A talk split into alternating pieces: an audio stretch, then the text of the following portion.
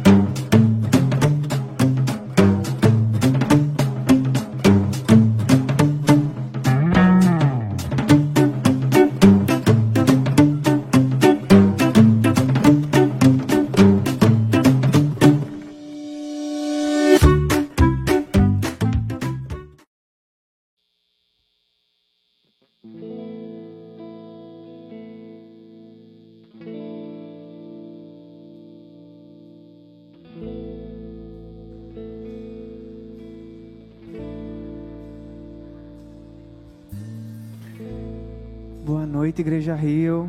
Boa noite para você que está aí em casa. Convido você a ficar de pé nessa hora.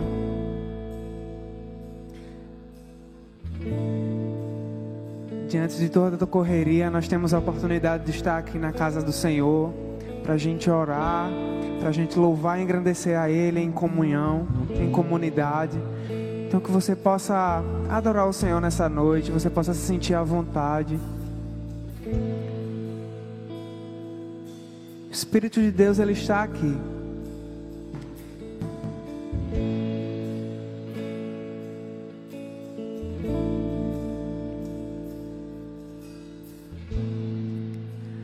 Perto quero estar.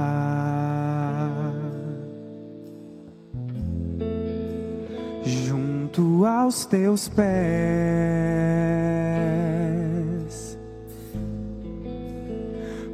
prazer maior não há que me render e te adorar. Tudo que há em mim quero te ofertar.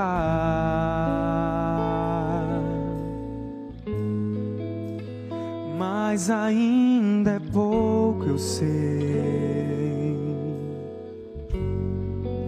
Se comparado ao que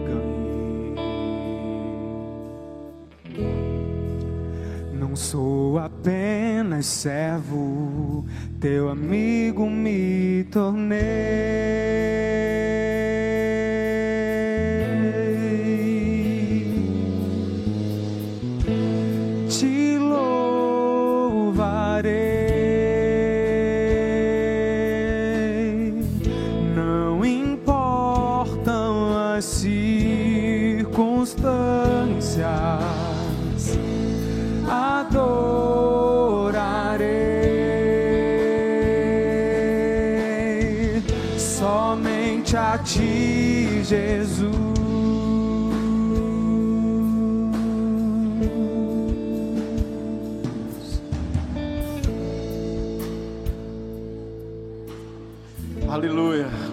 Seja o Senhor.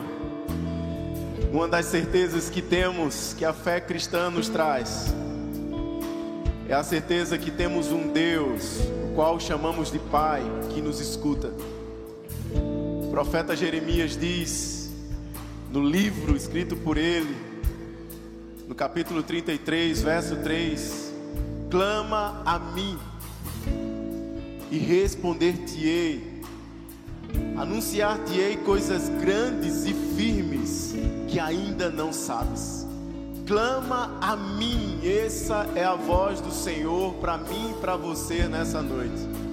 Clama a mim e eu te responderei. Essa é uma dimensão profunda da fé cristã. A certeza que temos um Pai que nos ouve. Por isso eu quero, em mais um culto de oração, te convidar a clamar ao Senhor nesse momento, a buscá-lo, saber que perto Ele está, saber que Ele está tão perto e Ele não está longe ao ponto que não possa nos ouvir, mas os seus ouvidos estão inclinados para ouvir o nosso clamor. Os seus olhos estão atentos para nos ver em meio à nossa caminhada. Então eu te convido a nesse momento, você que está aqui, você que está em casa, aquietar o seu coração render-se diante daquele que é tudo para todos, daquele no qual, através da boca do profeta, diz: clama a mim. Coloca diante dele as suas angústias, coloca diante dele as suas petições, coloca diante dele a sua adoração, o seu clamor, a sua vida. Que a nossa vida nesse, nesse dia, nessa hora, seja como o mais profundo, mais profunda oferta diante de Deus. Obrigado, Senhor, por mais uma noite. Obrigado por mais uma oportunidade de poder adorar o teu santo nome, Senhor. Obrigado porque temos essa firme certeza e convicção que tu nos ouve, que tu és o nosso Pai, não somente o nosso Pai, mas tu és o nosso Pai de intimidade, o nosso Pai amoroso, o nosso Paizinho, o nosso Painho. Obrigado porque tu nos conhece profundamente, Senhor e não há um milímetro do nosso ser do qual o teu olhar não alcança. Não há um milímetro da nossa alma do qual não possa ser amparada pelas tuas poderosas mãos. E queremos nessa hora, nesse momento, nos derramar diante da tua presença, na certeza que tu estás aqui. A tua palavra diz que onde estiverem dois ou mais reunidos em teu nome, ali tu estarás. E essa é uma das promessas mais importantes que temos, Senhor. Que tu estarás conosco. Por isso, nessa hora, nessa noite, eu te peço que venhas a sondar o nosso coração. Que assim como o salmista professa e diz com a sua boca, com o seu coração, que tu venhas a nos sondar nessa noite Vê se há em nós algum caminho mau e nos guia, Senhor, por tuas veredas, por teus caminhos, caminhos de eternidade, caminhos eternos. Contempla cada história que te escuta e que te adora nessa hora, Senhor. Contempla cada cenário, porque é certo que nenhum cenário também passa desapercebido diante do teu olhar. Por isso, Senhor, vem restaurando histórias Vem ofertando novos recomeços através do teu perdão, da tua cura, da tua regeneração sobre as nossas vidas. Porque é certo, Senhor, que não somos nada sem ti.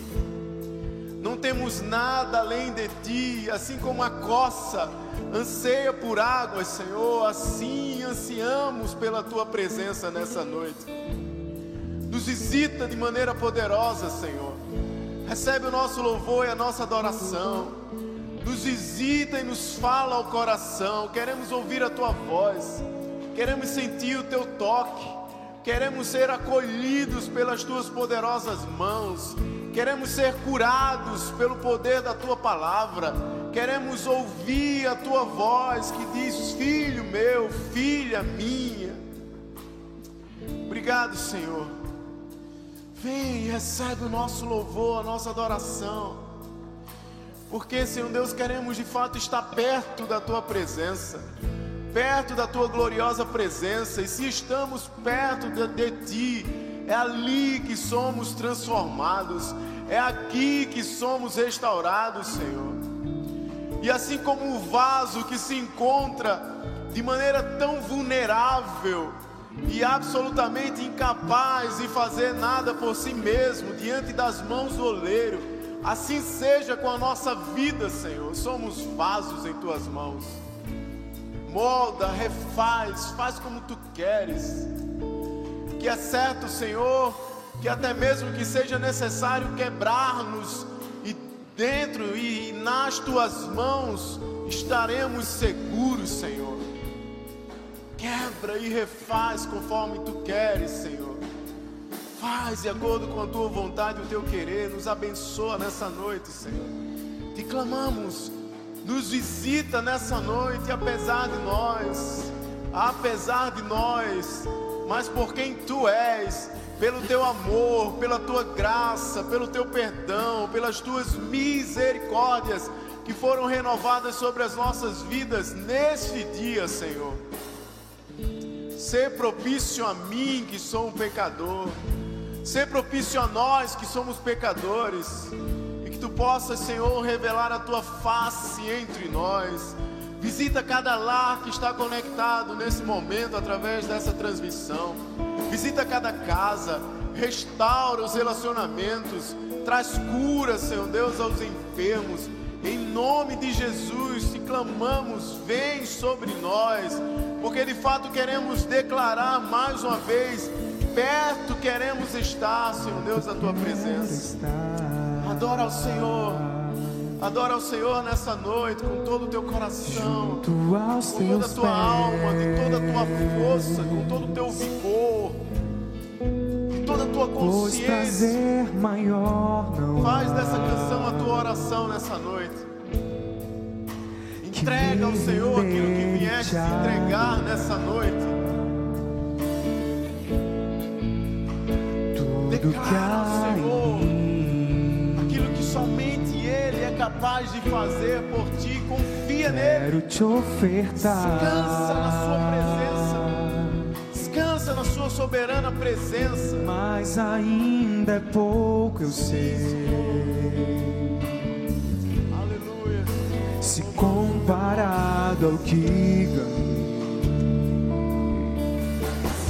servos. não sou apenas servo, teu amigo eu me tornei.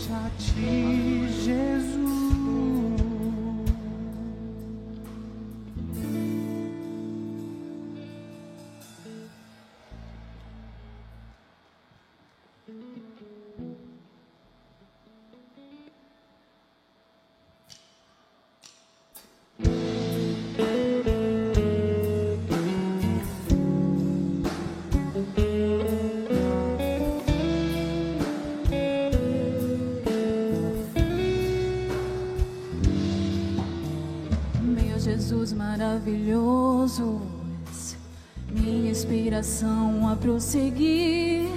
E mesmo quando tudo não vai bem, eu continuo olhando para ti.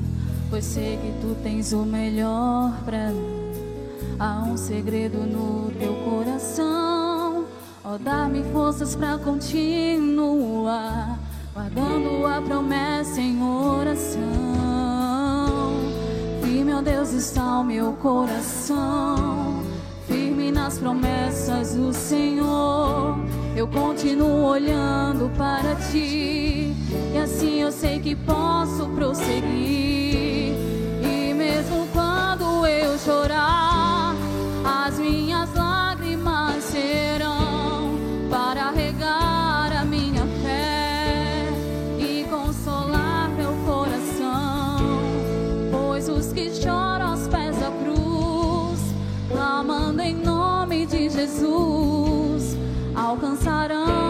ti, Senhor, misericórdia, graça e luz.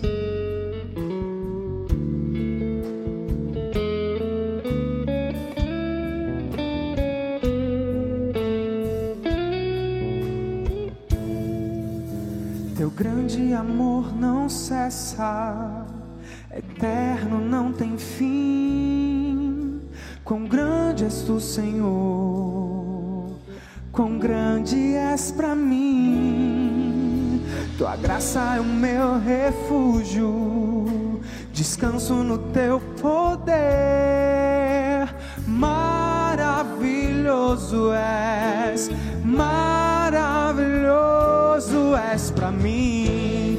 Firme, ó Deus, está o meu coração, firme nas promessas do Senhor. Continuo olhando para ti, e assim eu sei que posso prosseguir. E mesmo quando eu chorar, as minhas lágrimas serão para regar a minha fé e consolar meu coração. Pois os que choram aos pés da cruz, clamando em nome de Jesus, alcançará de ti, Senhor, misericórdia. Você pode cantar e mesmo quando, e mesmo quando eu chorar.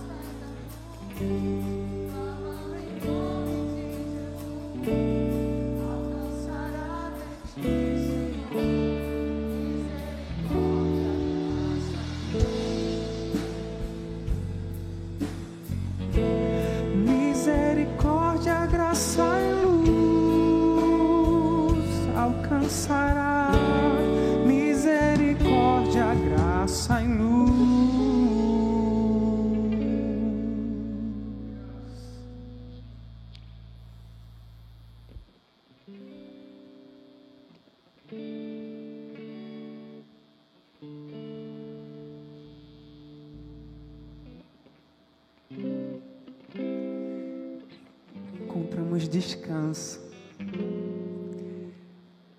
nos braços desse nosso Pai que temos.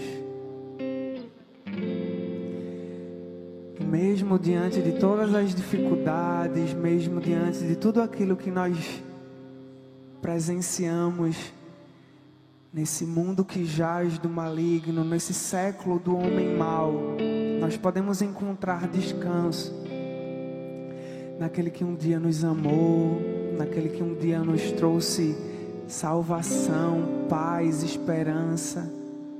E hoje nós nos sentimos seguros perto desse nosso Deus, diante desse nosso Pai que nos livra, que cuida de nós, tem sustentado essa criação, assim como nós somos também, feitura e criação dele. Que nesse momento você possa encontrar descanso. Que nesse momento você possa encontrar segurança. Eu não sei como você chegou aqui nessa noite, mas que o Espírito de Deus possa te trazer paz, possa ministrar no teu coração essa segurança, esse descanso diante de toda todas essas dificuldades, diante de toda essa aflição que você tem passado, que você possa entregar em oração tudo aquilo que se passa sobre a sua vida, sabe? Que você possa apresentar ao, a esse Deus que se faz presente aqui e encontrar descanso nele.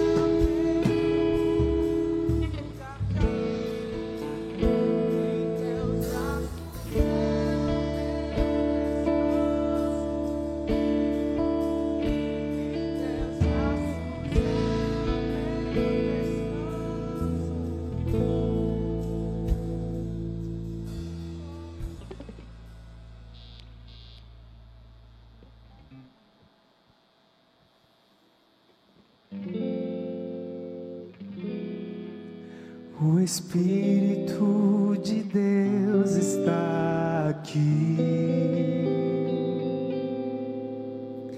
operando em nossos corações, trazendo Sua vida e poder, ministrando Sua graça e amor. Feridos de alma são curados, os cativos e oprimidos livres são, os enfermos e doentes são sarados, pois o Espírito de Deus está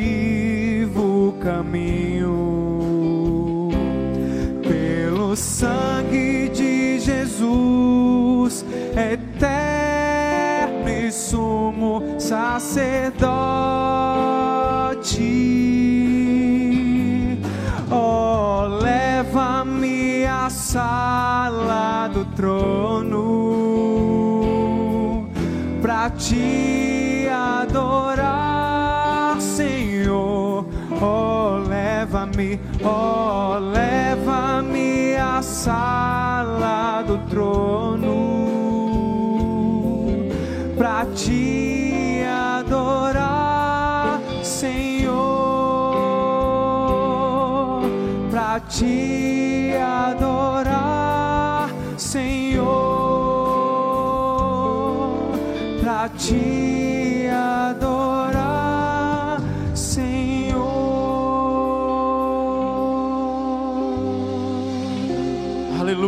louvado seja o Senhor. Eu quero convidar você a ficar à vontade agora.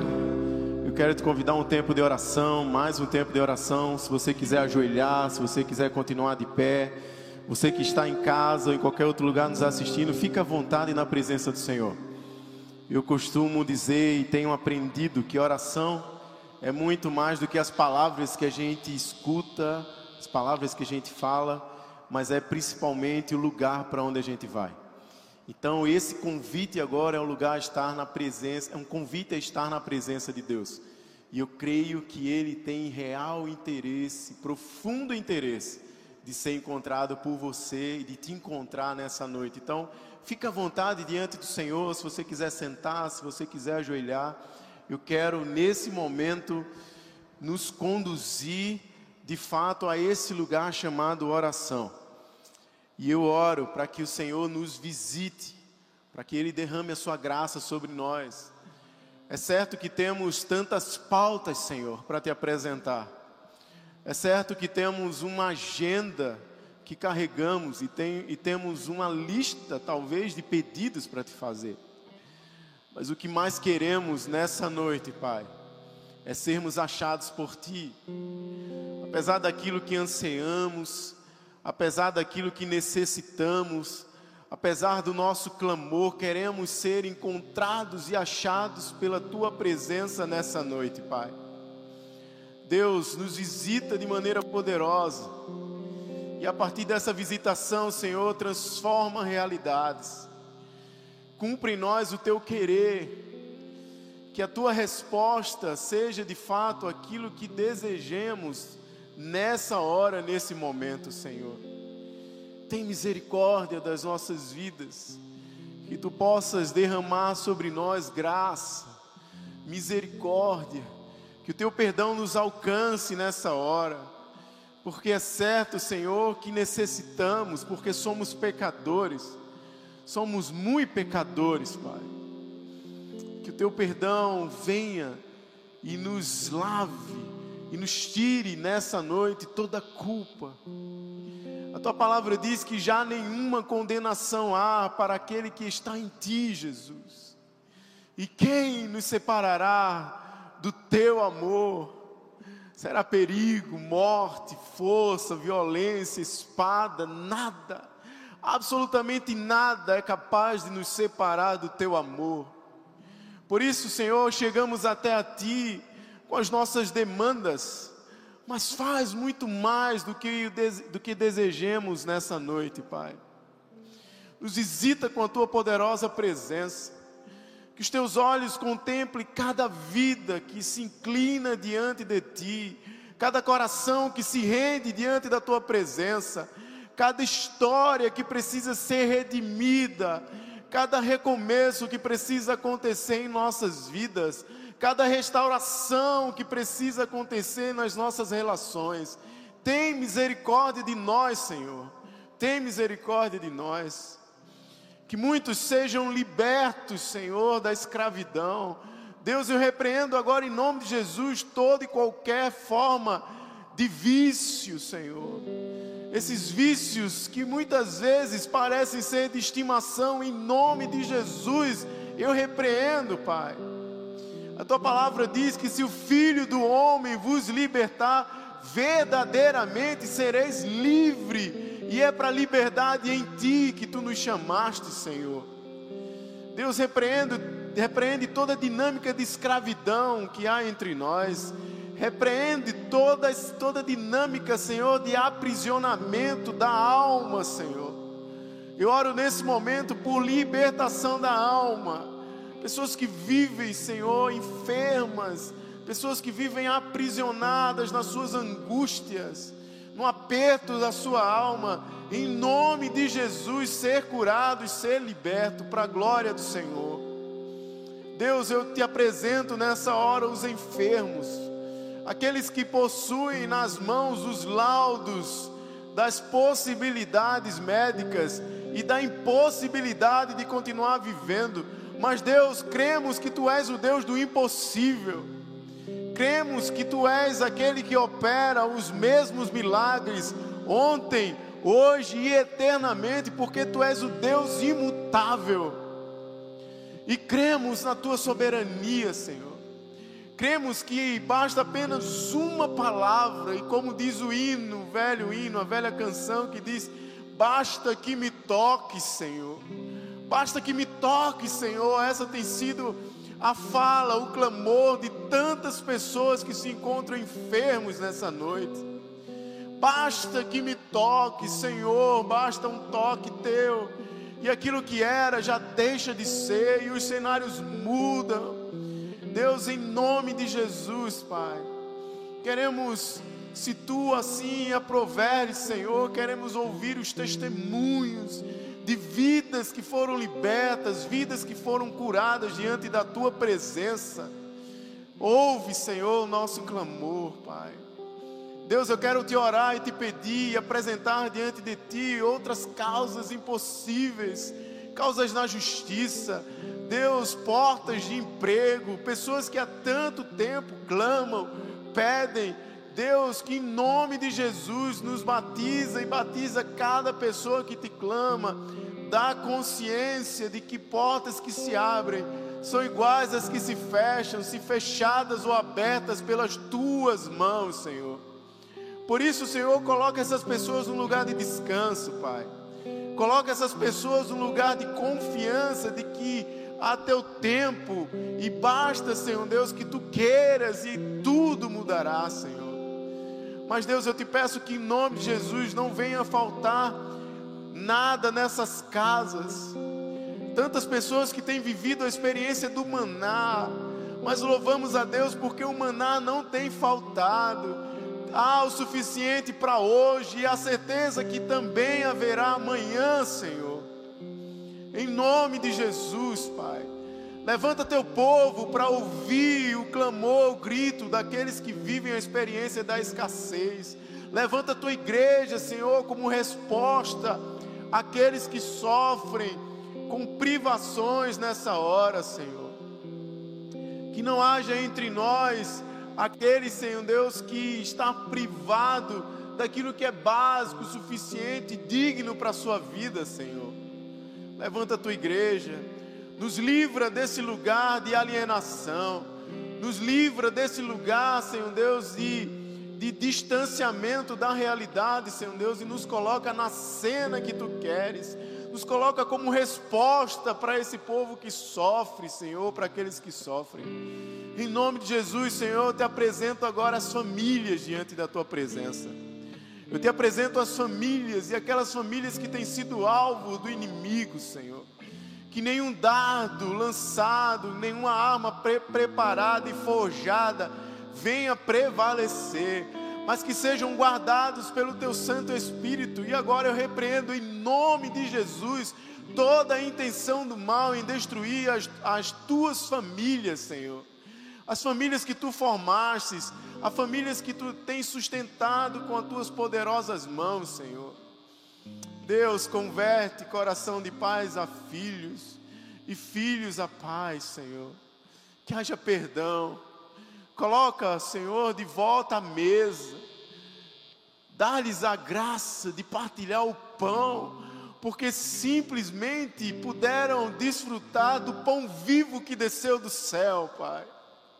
Esse pão que nos sacia a alma, que mata a nossa fome existencial e que faz com que nos tornemos capazes de, de amar, de perdoar, de suportar. Em nome de Jesus, nos sacia, Senhor, nessa noite com o teu pão, com a tua presença, Senhor. Reconcilia casais que estão vivendo períodos de crise, Senhor. Que as mentiras que têm chegado aos seus ouvidos e corações não prevaleçam, não frutifiquem, mas que eles sejam cheios da verdade que há na tua voz, na tua boca, na tua palavra, Senhor. Eu os abençoo em nome de Jesus. Faze o Senhor recordar da aliança que fizeram diante da tua presença. Faze-o recordar ainda da aliança que os sustenta e mantém essa relação, Senhor. Coloca graça aos olhos, coloca amor, faz reavivar e reacender a chama, Senhor Deus, do convívio, da paixão, do prazer, da troca, em nome de Jesus, Pai. Deus, eu te peço nessa hora pela nossa comunidade, pela nossa igreja. Deus nos abençoa, Pai. Nos dá graça de sermos partícipes daquilo que tu queres fazer aqui agora nos dá a graça de sermos instrumentos teus aqui e agora, Senhor. Nos dá a graça de continuar chegando em lugares onde a, esperança não costuma frequentar.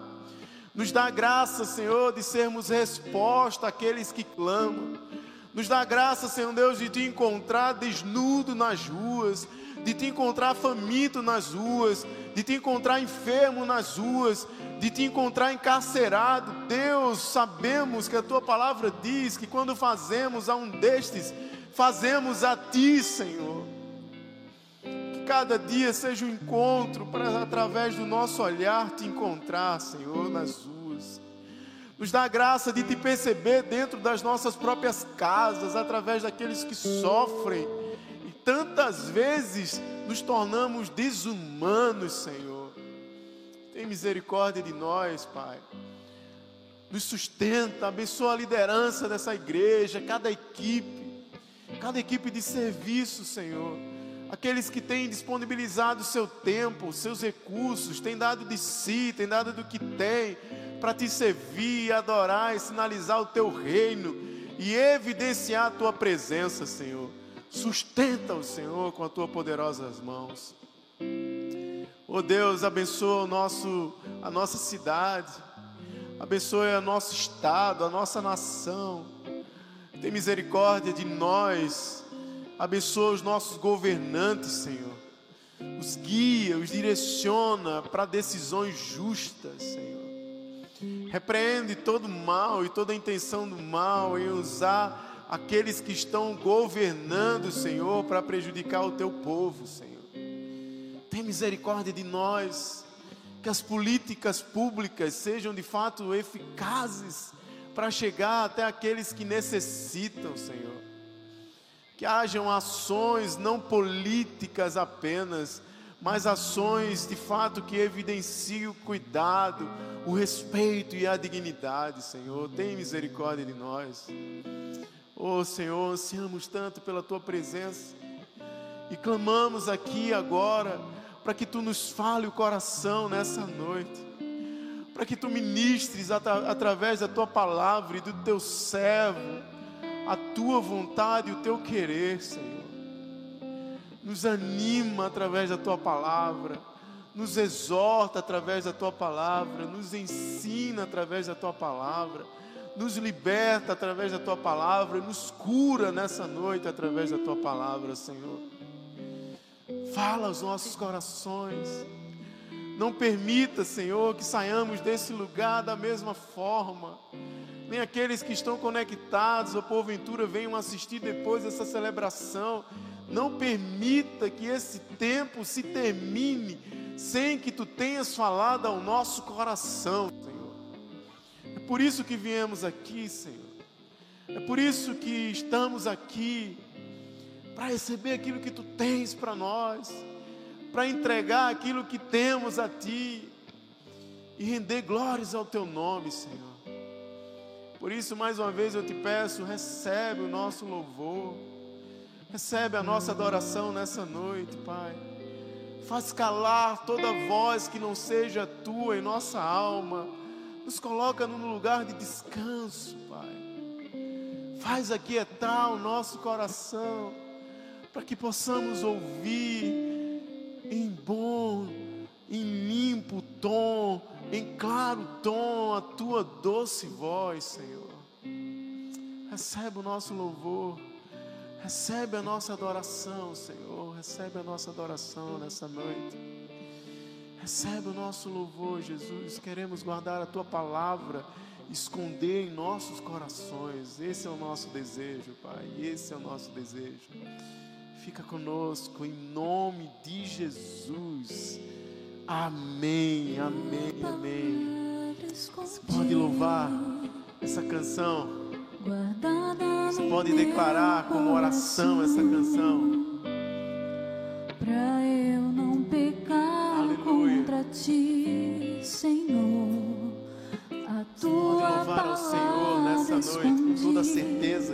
Está te ouvindo. Minhas vestes no sangue lavei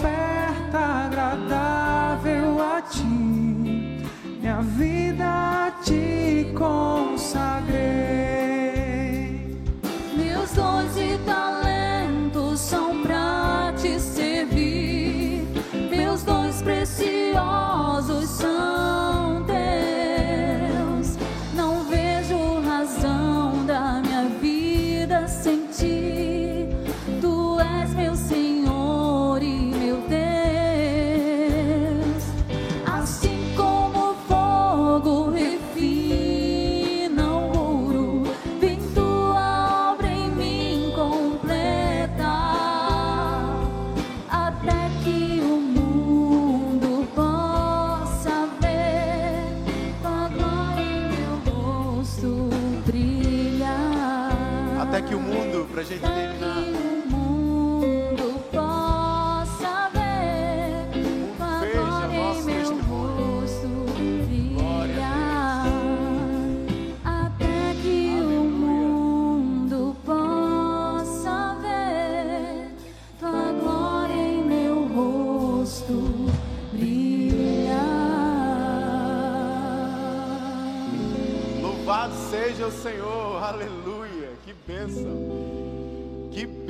estarmos aqui em mais um culto de oração, que a graça, a paz e as misericórdias do Senhor estejam sobre as suas vidas, amém? Você está feliz? Está feliz algumas pessoas aqui, porque a gente não está mais usando aquele negócio? Eu acho que a sua resposta pode ser mais audível, mais alta sem máscara. Você está feliz? Glória a Deus. A glória, a glória a Deus vai ser mais alta a partir de agora. Louvado seja o Senhor. Gente, estamos muito felizes por estarmos aqui louvando ao Senhor. E tem um momento também de muita alegria na nossa liturgia, quando a gente tem a oportunidade, o privilégio de conhecer quem está nos visitando pela primeira vez. Então, se você vem aqui, a nossa igreja, a nossa família hoje, pela primeira vez, faz o sinal com uma das suas mãos, por favor, gentilmente. Só isso apenas que a gente pede. E esse, esse trio lindo aí da integração, o povo bonito, colete preto, vai até você. Não baixa enquanto você não receber esse cartãozinho nosso de boas-vindas. Por favor, permanece com a mão erguida para que a gente possa te identificar e te entregar esse cartãozinho. Aqui tem algumas pessoas no meio ainda. Aqui, levanta a mão, levanta a mão, tem fé. Isso, vão chegar até vocês. Benção, vocês são muito bem-vindos, bem-vindas a esse a essa celebração, a essa família e uma maneira como a nossa igreja sabe, entende e aprendeu a fazer para receber essas pessoas é de fato um caloroso aplauso, salva de palmas. Queremos louvar ao Senhor pela vida de vocês, a alegria de tê-los aqui e temos essa esperança que você de fato voltará. Mas olha só, queremos te fazer um convite. Quando terminar essa celebração, por favor, não sai correndo, não, não vá embora sem antes passar lá nos barris da integração aqui fora, saindo pelas portas do espaço de culto, você vai ver uns barris pretos ali com os tampos de madeira. É lá que queremos encontrar vocês e lá que queremos dar uma lembrança para vocês. Por favor, queremos através disso materializar e queremos marcar esse momento, esse dia da sua visita aqui e queremos também ter a oportunidade de conhecer vocês um pouquinho mais e melhor. Então, por favor, não vá embora sem antes passar lá nos barris da integração, nos dar graça e aumentar ainda mais a nossa alegria de poder conhecer vocês um pouco mais. Amém? Combinado? Todo mundo está nos visitando e são muitos hoje nessa noite da quarta-feira. Passar lá no barril da integração quando acabar a nossa celebração. Gente, eu tenho alguns avisos para dar para vocês. O primeiro é para que vocês estejam orando para o nosso acampamento da barca. Tem alguém adolescente aqui? Tem alguém que vai servir no acampamento? Vocês deviam comemorar antes, gente. Vocês deviam celebrar antes. Nesse exato momento, momento tem gente lá, a equipe está empenhada, preparando o local. E a partir de amanhã começa o nosso acampamento, Acampe Barca, quinta-feira à noite até o domingo. Então, por favor, eu queria pedir que vocês estejam orando por cada coração, por cada ministração, por cada momento, orando por aqueles adolescentes, pela equipe que estarão ali esses dias disponíveis, dispostos e ansiando receber mais do Senhor. Vai ser um tempo incrível e eu quero convidar você a se colocar de joelhos a orar por essa causa. Amém? Posso contar com isso? Podemos contar com suas orações? Glória a Deus. Um outro aviso que eu quero dar é sobre sábado. Sábado teremos o Entre Nós aqui. Cadê a mulherada? Normalmente tem muita força, né, quando a gente pergunta assim, mas eu acho que elas estão ainda se adaptando com o fato de estar sem máscara, né? Cadê a mulherada aqui, gente? Benção. Quem vai estar no Entre Nós sábado? Glória a Deus, benção. Você que está em casa também, fica o recado entre nós e vai ter aquela feira lá de empreendedorismo, vai ter toda aquela dinâmica abençoadora. Então não perde essa oportunidade. Chama mais alguém para estar aqui também e desfrutar daquilo que vão fazer e da presença do Senhor. Amém? Apenas esses dois avisos e agora eu quero convidar vocês para um momento muito especial da nossa celebração.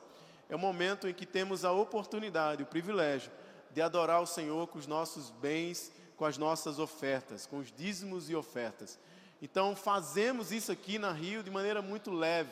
Então, se você está nos visitando, por favor, não se sinta constrangido, constrangida com essa hora, com esse momento. De fato, fazemos isso como consciência, por consciência, de que nada temos que não seja do Senhor, de que somos mordomos e o adoramos com aquilo que é dele. É certo que vamos temos atravessado momentos bem difíceis como igreja, momentos desafiadores. E é certo que o Senhor não tem deixado faltar.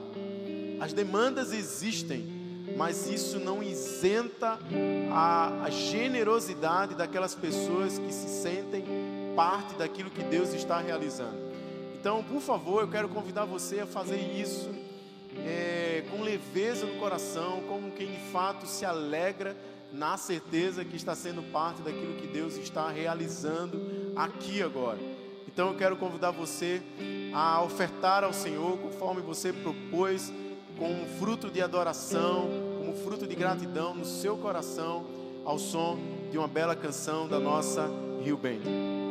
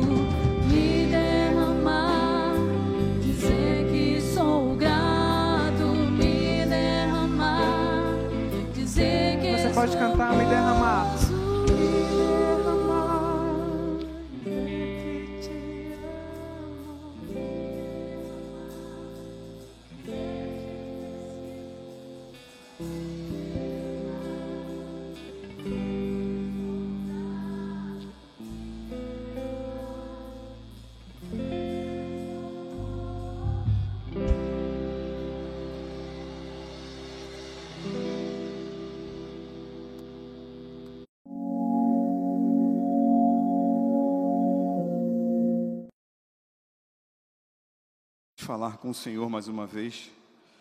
Pai, nós te exaltamos porque tu és digno, tu és santo, tu és justo, tu és poderoso. A tua sabedoria é insondável e o teu amor é infinito. Nós queremos nessa noite mais uma vez declarar a nossa dependência de ti. Nós somos extremamente dependentes de ti. Nós somos necessitados e precisamos ouvir a tua voz. Fala conosco mais uma vez. Fala conosco através da tua palavra. Põe as tuas palavras em minha boca. Que tu, apesar de quem eu sou, possa me usar. Apesar de quem nós somos, tu possa plantar a tua semente mais uma vez em nossos corações. E que os nossos corações sejam o ambiente fértil, propício, para que a tua palavra cresça e dê frutos. Tem misericórdia de mim, Senhor. Tem misericórdia de nós.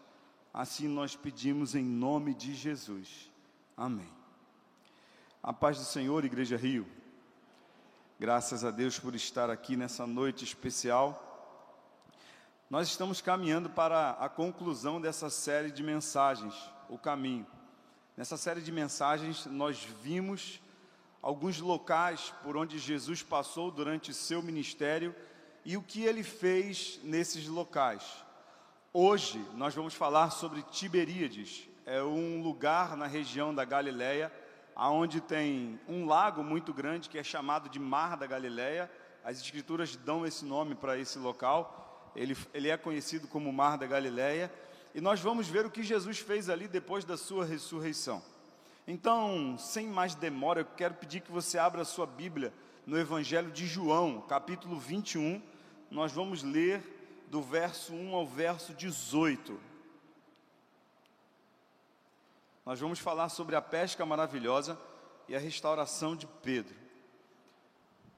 João 21, Evangelho segundo João 21, do verso 1 ao verso 18. Diz assim o texto: Depois disso, Jesus apareceu novamente aos seus discípulos à margem do mar de Tiberíades.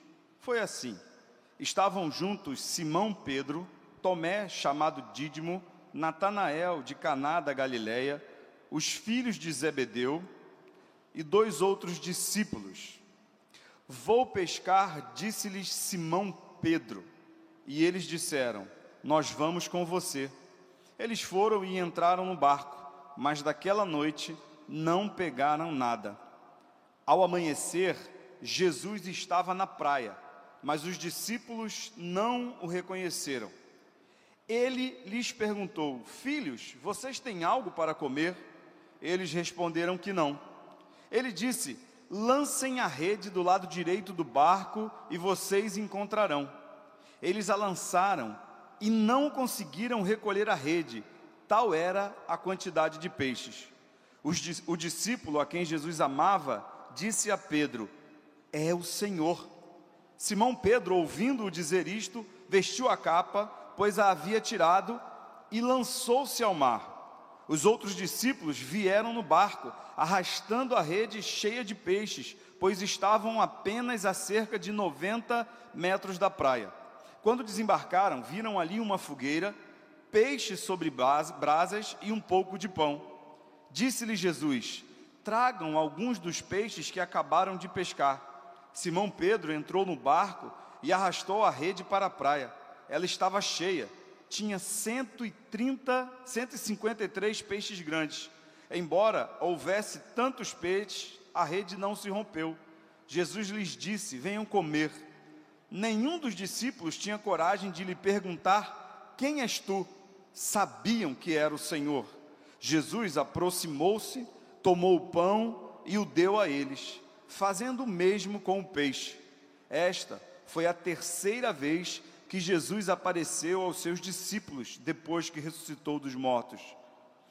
Depois de comerem, Jesus perguntou a Simão Pedro: Simão, filho de João, você me ama mais do que estes? Disse ele: Sim, Senhor, tu sabes que te amo. Disse Jesus: Apacenta os meus cordeiros. Novamente Jesus disse: Simão, filho de João, você me ama? Ele respondeu: Sim, Senhor, tu sabes que te amo. Disse Jesus: Pastorei as minhas ovelhas. Pela terceira vez ele disse: Simão, filho de João, você me ama? Pedro ficou magoado por Jesus ter lhe perguntado pela terceira vez: Você me ama? E ele disse: Senhor, tu sabe todas as coisas e sabes que eu te amo. Disse-lhe Jesus: Cuide das minhas ovelhas. Digo a verdade, quando você era mais jovem, vestia-se e iria e ia para onde queria. Mas quando for velho, estenderá as mãos e outra pessoa o vestirá e o levará para onde você não deseja ir. Jesus disse isso para indicar o tipo de morte com a qual Pedro iria glorificar a Deus. Então lhe disse: Siga-me.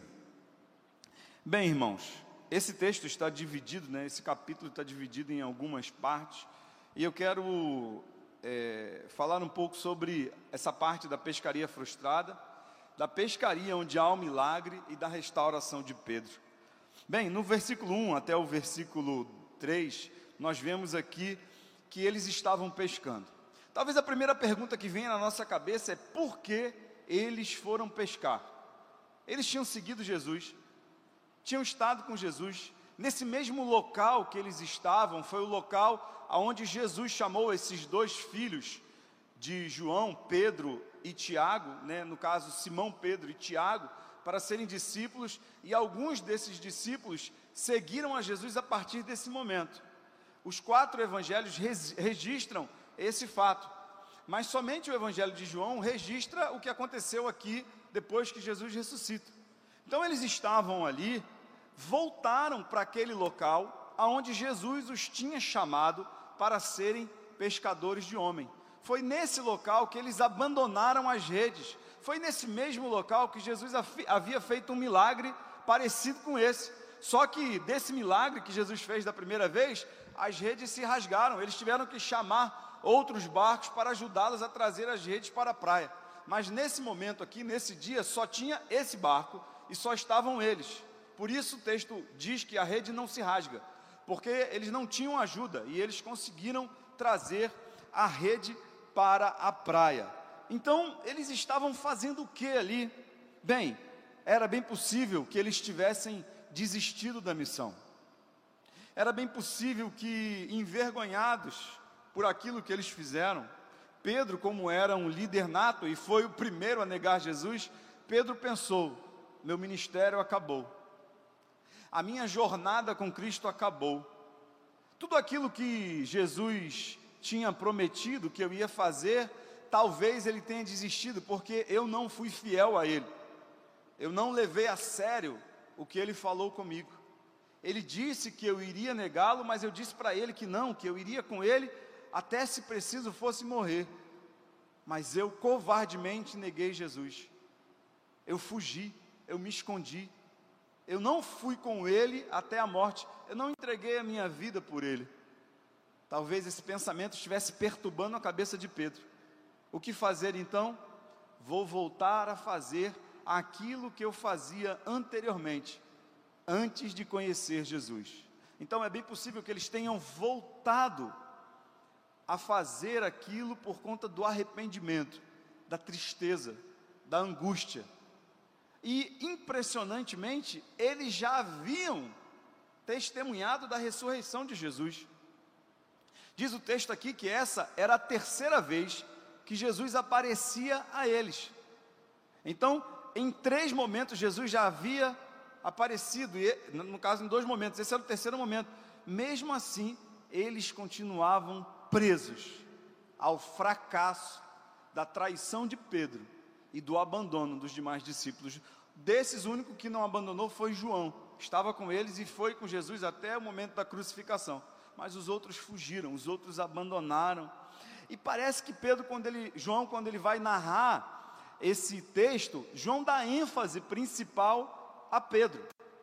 João destaca Pedro. João está narrando, ele está escrevendo e ele destaca o que acontece com Pedro. Talvez Pedro, por ser líder, tivesse trazendo consigo todo aquele arrependimento e tivesse arrastado aqueles discípulos para aquela situação.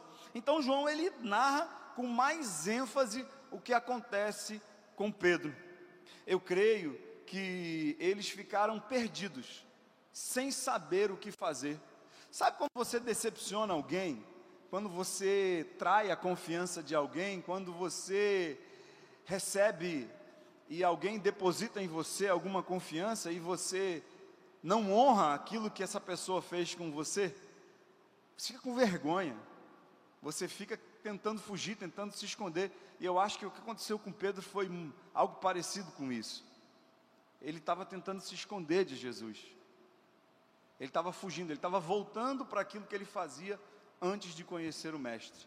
Mas enfim, então essa pesca foi uma pesca desastrosa. Mesmo sendo ele pescadores experientes, porque Simão e o seu irmão Tiago, eles tinham uma empresa, eles eram sócios de outros discípulos em uma empresa de pesca. Eles tinham muita experiência. Diz o texto que eles passaram a noite toda. E Jesus pergunta para eles: tem alguma coisa aí? E eles dizem: não, nós passamos a noite inteira e não pegamos nada. Mesmo a experiência de homens experientes não servia de nada. Isso serve para dizer para a gente, para ensinar para a gente, que muitas vezes tentar resolver o problema da nossa maneira não vai dar em nada. Mesmo a gente sabendo o que tem que fazer. Eu creio que Jesus estava querendo ensinar para eles aqui que se eles quisessem realmente servir a Jesus, eles precisavam depender de Jesus. Se eles queriam realmente levar esse ministério a sério, de alimentar as multidões com, as, com a palavra de Deus, eles precisavam saber em quem procurar essa palavra. Eles precisavam saber onde eles iam buscar a ajuda para que eles pudessem concluir e fazer a obra de Deus. Eu creio que Deus permitiu que isso acontecesse por conta disso. Bem, a partir do versículo 4, acontece um milagre. Jesus estava na praia, eles não perceberam que era Jesus, diz o texto que eles estavam cerca de 90 metros de distância da praia, eles não percebem que é Jesus que está ali. Jesus então pergunta se eles tinham alguma coisa para comer, e eles dizem que não tinham, eles não tinham pescado, não tinham conseguido nada. Então Jesus dá uma ordem: lancem a rede do lado direito. Gente, isso parece até algo cômico, porque um pescador com experiência sabe o local aonde tem que jogar a rede. E parece que eles já estavam recolhendo as redes e voltando para a praia. Mas Jesus diz: joguem do lado direito. Tentem da maneira certa. Façam do jeito certo. Eles jogam a rede e, para surpresa deles, a rede volta cheia de peixes, de grandes peixes, não são peixes pequenos, são grandes peixes. Mas há alguns, algumas palavras aqui que chamam a atenção da gente nesse texto. Primeiro, Jesus não chama eles de discípulos, nem de servos, nem de pescadores. Jesus chama ele de filhos. O simples fato de Jesus chamá-los de filhos já quebra aquela reação deles e aquele sentimento deles de vergonha e de arrependimento tardio. Quando Jesus olha para eles e diz: Filhos, é como se Jesus estivesse dizendo assim para você, para eles: Olha, ei, nada mudou. Eu sei que vocês me traíram, eu sei que vocês me abandonaram, mas nada mudou. E Jesus chama eles carinhosamente. Jesus demonstra dessa forma um profundo afeto por eles. É como se Jesus estivesse querendo trazer para eles a realidade de quem ele era, o Pai. Jesus trata os discípulos com carinho. Por que Jesus faz isso? Jesus começa a manifestar a sua graça restauradora. A Bíblia diz que onde abundou o pecado, superabundou a graça de Deus. Jesus ali está demonstrando essa graça superabundante. Jesus está dizendo: filhos. E não é assim conosco também? Quantas vezes nós erramos, nós transgredimos, e Jesus, o nosso Senhor, o nosso Mestre, olha para nós e nos chama de filhos. Mesmo tendo às vezes as mãos sujas, o coração impuro, a mente poluída, Ele ainda olha para nós e nos chama de filhos. Bem, o não dos discípulos acentua o fato de que o trabalho deles era infrutífero, de que o que eles estavam fazendo não ia resultar em nada.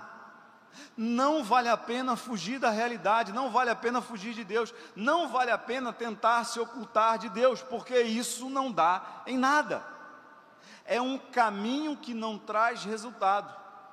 Muitas vezes a nossa a nossa negligência, o nosso erro, a nossa falha, a nossa transgressão faz com que nós venhamos a nos afastar, a fugir de Deus. Nosso trabalho dessa forma é infrutífero, mas Jesus quer nos ensinar que sozinho a gente não consegue. Veja que Jesus já tinha falado isso para eles antes: sozinhos vocês não podem fazer nada.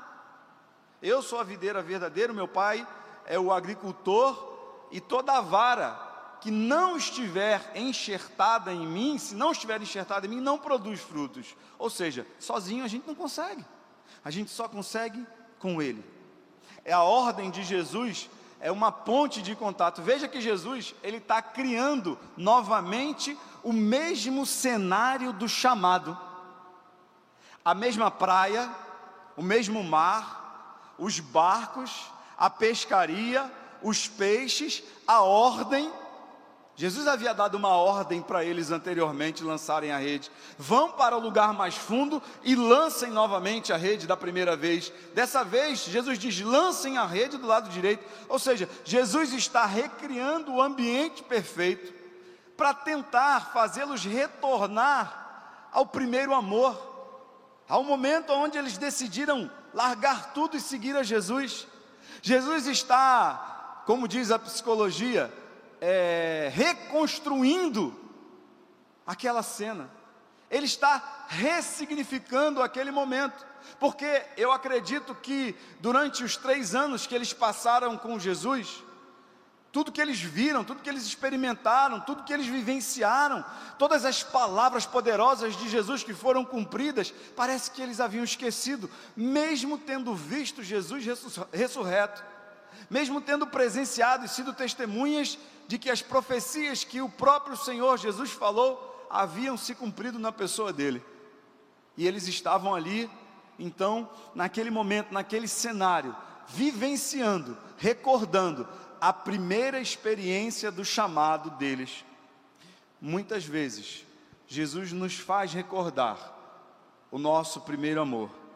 Muitas vezes, Jesus nos reconecta com o nosso chamado. Aquele dia que eu acho que todos que estamos aqui tivemos, aquele dia em que a voz de Cristo soou no nosso coração e nós então fomos libertos das amarras e das cadeias do, do pecado. Deus, mais uma vez, nos relembra que nós somos sim especiais, que Ele nos ama e que Ele tem um propósito para a nossa vida. E foi exatamente isso que Jesus estava fazendo com os discípulos. Ao verem o milagre, João diz para Pedro: É o Senhor, não pode ser outra pessoa. Pedro, é o Senhor. O milagre era uma prova suficiente de que eles estavam diante daquele que venceu a morte. Não precisava mais de prova nenhuma, não precisava mais de testemunho nenhum. Aquele milagre foi suficiente para que eles abrissem os olhos, para que eles percebessem que era o Senhor Jesus que os estava chamando. Bem, o que acontece então naquele momento? Pedro fica que nem uma criança. Olha só o que Pedro faz. Pedro tinha tirado a capa, porque ele estava pescando, ele podia se molhar puxando a rede. E aí Pedro coloca a capa e se joga no mar. Não tem lógica o que Pedro faz. Ele se joga no mar e vai nadando na direção de Jesus. Enfim, por que ele coloca a capa se ele iria se jogar no mar? Talvez Pedro tenha lembrado do primeiro chamado, e no primeiro chamado diz o texto que ele largou tudo: os peixes ali na rede, as redes que se rasgavam, os barcos na praia, e seguiu Jesus. Ele nem olhou para trás. Eu acho que Pedro, naquele mesmo momento, o coração de Pedro se aqueceu, e a euforia de Pedro foi tanta que ele coloca a capa e diz: Não, agora eu vou com ele, agora eu estou firme, agora eu não vou negá-lo, agora eu vou seguir Jesus por onde quer que ele vá. Então ele pega a capa, a capa era um bem muito precioso para eles naquela época. Ele coloca a capa e mergulha. E ele vai nadando até a praia. Quando ele chega na praia, Jesus vê que o barco está se aproximando, ele diz assim: tragam algum dos peixes que vocês pescaram. Aí Pedro, sem saber o que fazer, ele volta para o barco, diz o texto que ele volta correndo para o barco. Ou seja, ele tira, ele bota a capa para se lançar no mar, se lança no mar, vai nadando, quando chega na praia, volta para o barco. De tanta era a euforia dele em saber que ali estava o seu Senhor. Às vezes isso acontece com a gente também. Quando Jesus fala com a gente, quando a palavra de Deus entra no nosso coração, nós ficamos aqui como quem sonha, ficamos como crianças diante de Deus. Tamanha é a alegria, tamanha é, é a euforia de ouvir a voz do nosso Mestre. Bem, aparentemente, Jesus faz mais de um milagre. O texto diz que quando eles chegam na praia, quando eles chegam na, na, na beira do mar, o que, que eles veem? Jesus estava com uma fogueira pronta, com peixe na fogueira e com pães. Não eram os peixes que eles pescaram, não eram aqueles peixes que eles estavam trazendo, eram outros peixes. Eu acredito que Jesus fez um milagre ali naquele momento. E quando eles chegam, desembarcam e veem aquela fogueira, eu acho que eles ficam perplexos. Mesmo tendo fogueira e tendo peixe, e tendo pão, Jesus ainda diz para eles: tragam os peixes que vocês pregaram. Jesus ainda valoriza o trabalho dele. Tragam, tragam aqui os peixes. Bem, quando eles chegam na praia, eu acredito que tanto Pedro quanto os demais discípulos esperavam receber de Jesus uma reprimenda, uma bronca. Realmente vocês me deixaram sozinhos. Vocês me abandonaram no momento mais terrível. Vocês me deixaram sós. Jesus sequer toca nesse assunto. Jesus sequer comenta algo sobre a sua crucificação. Jesus sequer olha para eles com um olhar de reprovação. Primeira coisa que Jesus faz é dar a eles comida. Jesus alimenta os discípulos, ele pega o pão e o peixe que já estavam prontos e dá aos discípulos isso. Ou seja, Jesus sabia que eles passaram a noite inteira trabalhando e não tinham conseguido pegar nada, eles estavam cansados, estavam famintos, estavam molhados.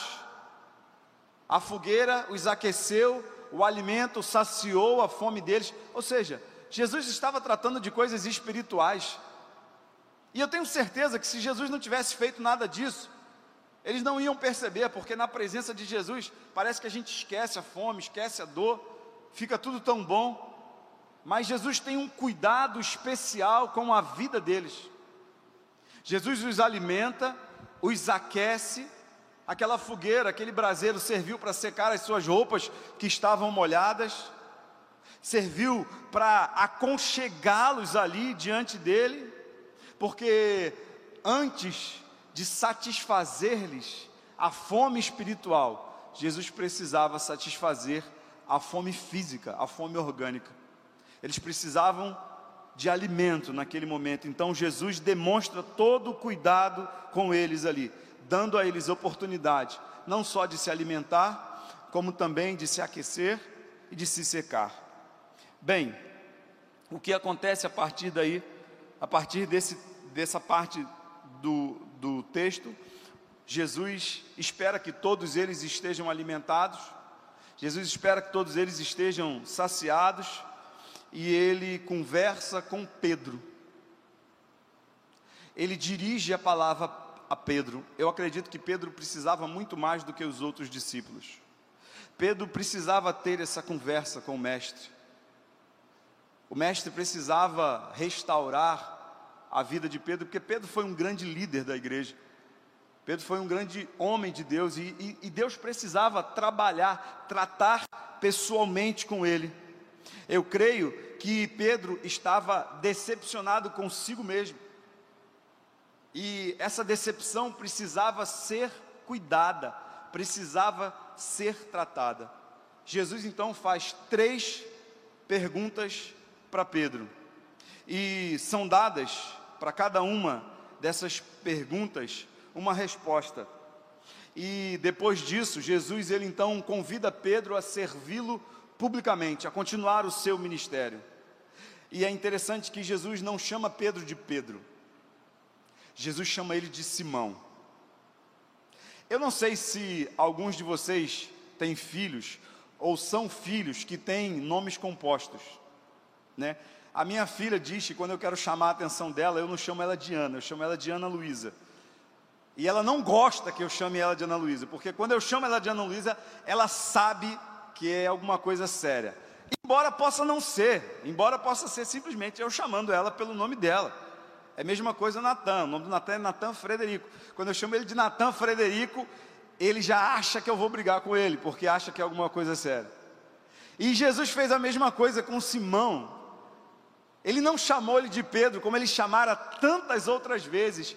Ele chama pelo primeiro nome dele, pelo nome próprio dele. Ele chama ele de Simão.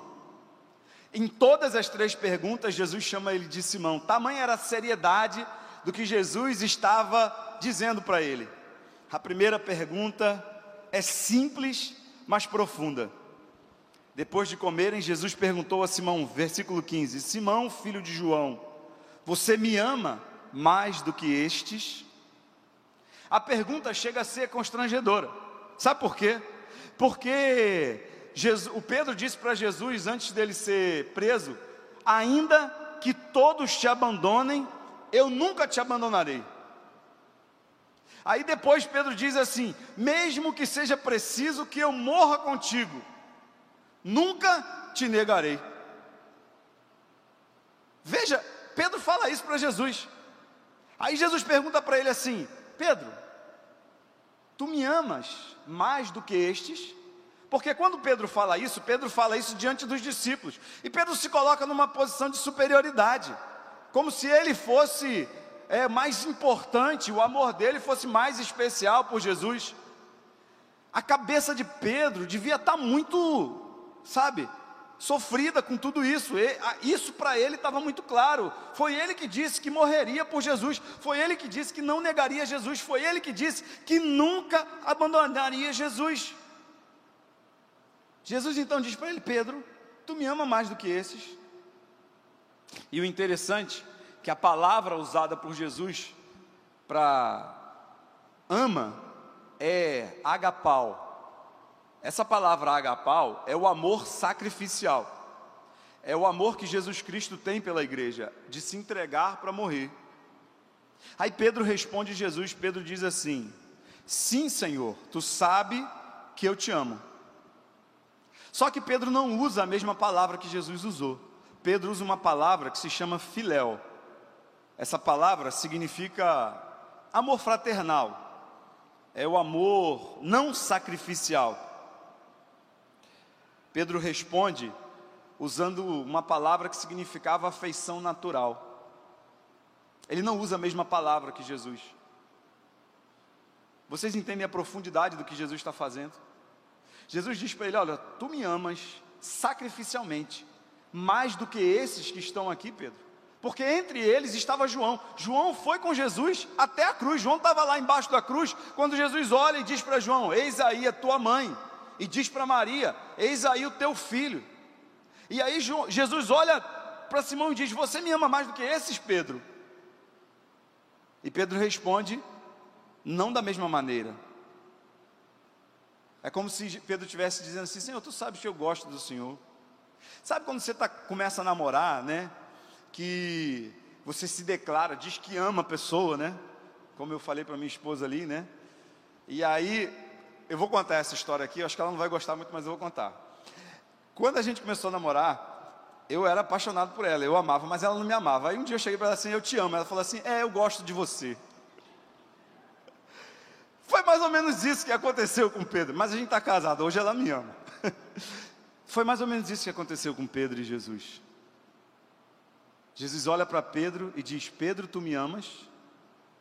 E Pedro olha profundamente para Jesus e diz: Tu sabes que eu gosto de você.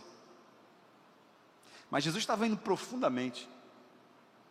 Jesus estava falando daquele amor que ele disse que tinha por Jesus. Esse pensamento deveria entristecer Pedro, né? Deveria ter feito ele ficar daquela maneira ali, voltar a pescar. E Jesus precisava tratar isso com Pedro. Jesus parte para a segunda pergunta. Novamente, Jesus disse: Simão, filho de João, você me ama? Pedro respondeu: Sim, Senhor, tu sabes que te amo. Da mesma forma, Jesus usa a mesma palavra, agapau. Você me ama sacrificialmente? E da mesma forma, Pedro responde: Senhor, tu sabes que eu te amo. Ou melhor, tu sabes que eu gosto de você. Tu sabes que eu tenho afinidade por você. Jesus, então, desce o nível. Jesus pergunta pela terceira vez, só que na terceira vez, Jesus inverte. Jesus fala a mesma palavra que Pedro está usando. Jesus usa filéu, que é esse amor fraternal, é um amor de relacionamento, não é um amor profundo. Jesus olha para Pedro e diz: Simão, filho de João, você me ama. Ou seja, até mesmo esse amor que você diz ter por mim, você realmente me ama? Pedro, então, sem ter o que falar, olha para Jesus e diz: Senhor, tu sabes todas as coisas, e sabes que eu te amo. É como se Jesus estivesse dizendo para Pedro: Tá bom, Pedro, eu já entendi que você não me ama desse jeito, mas pelo menos você realmente gosta de mim do jeito que você está dizendo? Realmente o seu sentimento por mim é verdadeiro? O que você está dizendo, Pedro, é verdade e muitas vezes Jesus olha para cada um de nós e a pergunta que ele faz é exatamente essa: Você realmente me ama? Você realmente gosta de mim? Você realmente está disposto a se sacrificar pelo meu nome? E talvez a maioria das respostas que ele tenha seja: Senhor, tu sabes todas as coisas. Talvez o nosso amor não tenha chegado ao nível de se sacrificar por Jesus. Talvez nós sejamos como Pedro também. Mas o mais interessante é que Jesus não se sente incomodado com a nossa sinceridade. Jesus não se sente constrangido com, com as nossas respostas. Jesus não se sente, sente constrangido com a nossa falta de reciprocidade. Jesus não fica triste apenas porque a gente diz para Ele que a gente não é tão sincero como a gente deveria ser. Jesus, mesmo assim, olha para Ele e diz: Cuide das minhas ovelhas. A terceira pergunta desce o nível e usa o mesmo termo para Pedro humildemente confessar que o seu amor por Jesus não é sacrificial. Para que Pedro possa reconhecer que o amor dele nem é tão ardente assim, ao ponto dele entregar a sua vida por Jesus. Pedro humildemente reconhece que o amor dele estava muito aquém daquilo que deveria ser. Muitas vezes, o nosso amor por Deus está muito aquém daquilo que deveria ser. Isso é diretamente refletido naquilo que nós fazemos. Isso é diretamente refletido na forma como nós nos entregamos para a obra de Deus, como nós vivemos o Evangelho, como nós nos comportamos. Bem, eu quero partir para a conclusão dessa mensagem, dizendo que, embora pareça aparentemente que Pedro estava ali sendo humilhado por Jesus, mas não, muito pelo contrário. Jesus estava apenas reforçando com Pedro. Ele não negou Jesus três vezes, Jesus estava reforçando com ele. Nas três afirmações de Jesus: apacenta os meus cordeiros, ou seja, alimenta as minhas ovelhas. Segundo, pastorei as minhas ovelhas. Terceiro, cuide das minhas ovelhas. Para cuidar das ovelhas de Jesus, precisa amar Jesus. Para cuidar das ovelhas do pastor, precisa amar o pastor das ovelhas. E o que Jesus está ensinando para Pedro é isso: Pedro, me ame. Me ame e se entregue para cuidar do meu rebanho. Jesus não só restaura a vida de Pedro, a relação dele com Pedro, mas também restaura o ministério. Jesus está dizendo para Pedro: Pedro, eu sei que você não me ama tanto assim, mas eu ainda te amo e eu quero que você cumpra o ministério que eu te chamei para cumprir. Pedro, eu sei que você não está pronto para morrer por mim, mas vai, Pedro, cumpre a missão, porque eu ainda tenho uma missão para você. Bem, e para concluir essa mensagem, o versículo 18 e 19 diz assim: Digo a verdade, quando você era mais jovem, vestia-se e ia para onde queria, mas quando for mais velho, estenderá as mãos e outra pessoa o vestirá e o levará pa para onde você não deseja ir. Jesus disse isso para indicar que tipo de morte com a qual Pedro iria glorificar a Deus. Então ele disse, Jesus disse para ele: siga-me. Jesus conhece o nosso passado, o nosso presente e o nosso futuro. Jesus sabia que Pedro ia chegar nesse nível.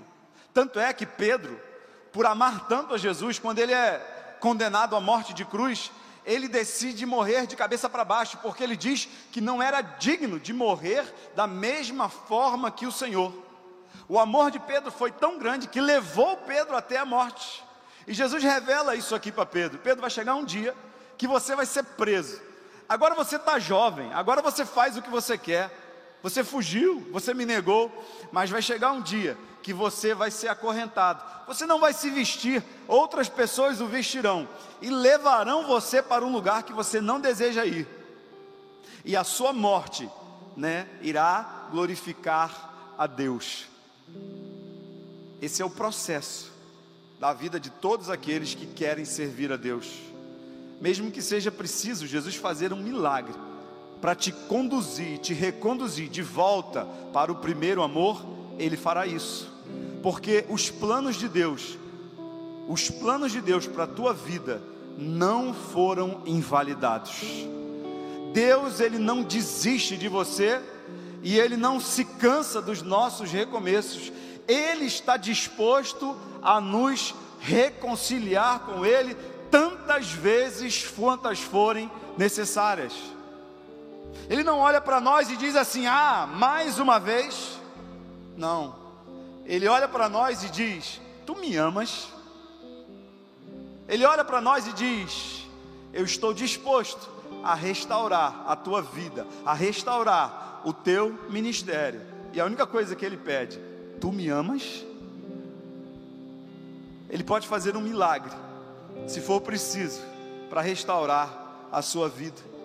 Ele está disposto a restaurá-lo, quantas vezes forem necessárias, porque ele sabe que a sua vida nele irá glorificar a Deus. Bem, nesse momento eu quero terminar essa mensagem dizendo o seguinte: Pedro, lá no finalzinho da sua jornada, ele escreve assim: Contudo, se sofre como cristão, não se envergonhe, mas glorifique a Deus por meio desse nome. Que nome? O nome de Cristo. Ele entendeu, ele aprendeu, e ele conseguiu ter a sua vida restaurada, porque ele foi fiel a Deus. Ele ouviu a voz de Jesus e compreendeu o chamado de Deus para a vida dele. Nesse momento eu quero orar por você. Eu quero concluir essa mensagem e quero convidar você, você que está passando por algum problema, que talvez tenha caído e tenha tropeçado no meio da jornada e talvez tenha ficado com vergonha. Talvez você tenha, em algum momento da sua vida, olhado para frente e tenha dito: Não, eu não quero mais, eu vou voltar atrás. Eu vou fazer o que eu fazia antes, talvez seja a melhor alternativa, mas eu quero, em nome de Jesus, dizer para você que Deus não invalidou os projetos que Ele tem para a tua vida, aquilo que Ele te chamou para realizar, o ministério que Ele te confiou ainda está de pé, Ele não desistiu de você. É Ele quem pega pela tua mão e te conduz e diz para você que ainda vale a pena que os propósitos dele para a tua vida serão cumpridos e a tua vida vai glorificar o nome dele. Quero dizer para você que não ouça a voz do inimigo dizendo no teu coração: desista, já chega, você não serve para isso, você não dá para isso. Em nome de Jesus eu digo aqui que toda palavra do inimigo está destruída, porque os planos de Deus para a sua vida irão se cumprir. No tempo certo, Deus vai fazer. Ele não está preocupado com as suas quedas, ele está preocupado com os seus recomeços. Ele está preocupado em te levantar. E nessa noite, ele quer levantar você mais uma vez. Fique de pé nesse momento, feche seus olhos. Eu quero orar com você e por você. Ó oh, Pai, nós te louvamos, Senhor. Nós te exaltamos, Senhor. Nós te glorificamos. E queremos te pedir nesse momento que tu restaure a visão daqueles que porventura perderam a visão. Restaura os sonhos daquele que já não sonha mais. Restaura, Senhor, o ministério daqueles que já desistiram do ministério. Restaura, Senhor, os dons daqueles que já não têm, Senhor amado, mais nenhuma vontade de usar os dons que tu deu para o teu povo. Restaura, Senhor amado, os projetos, os teus projetos na vida da tua igreja, Senhor. Que nessa noite seja uma noite em que tu venha fazer milagres, em que tu venha restaurar vidas, que tu venha glorificar o teu nome. Assim nós oramos, Senhor, em nome de Jesus. Que o amor de Deus, o nosso eterno Pai, que a graça do Filho, aquele que se revelou na cruz do Calvário, aquele que amorosamente nos pergunta: Você me ama? E que a consolação, as doces consolações e a comunhão do Espírito Santo seja sobre todos nós, desde agora e para sempre. Todos dizem amém. Se você foi abençoado por essa mensagem, compartilhe com alguém, para que de pessoa em pessoa alcancemos a cidade inteira.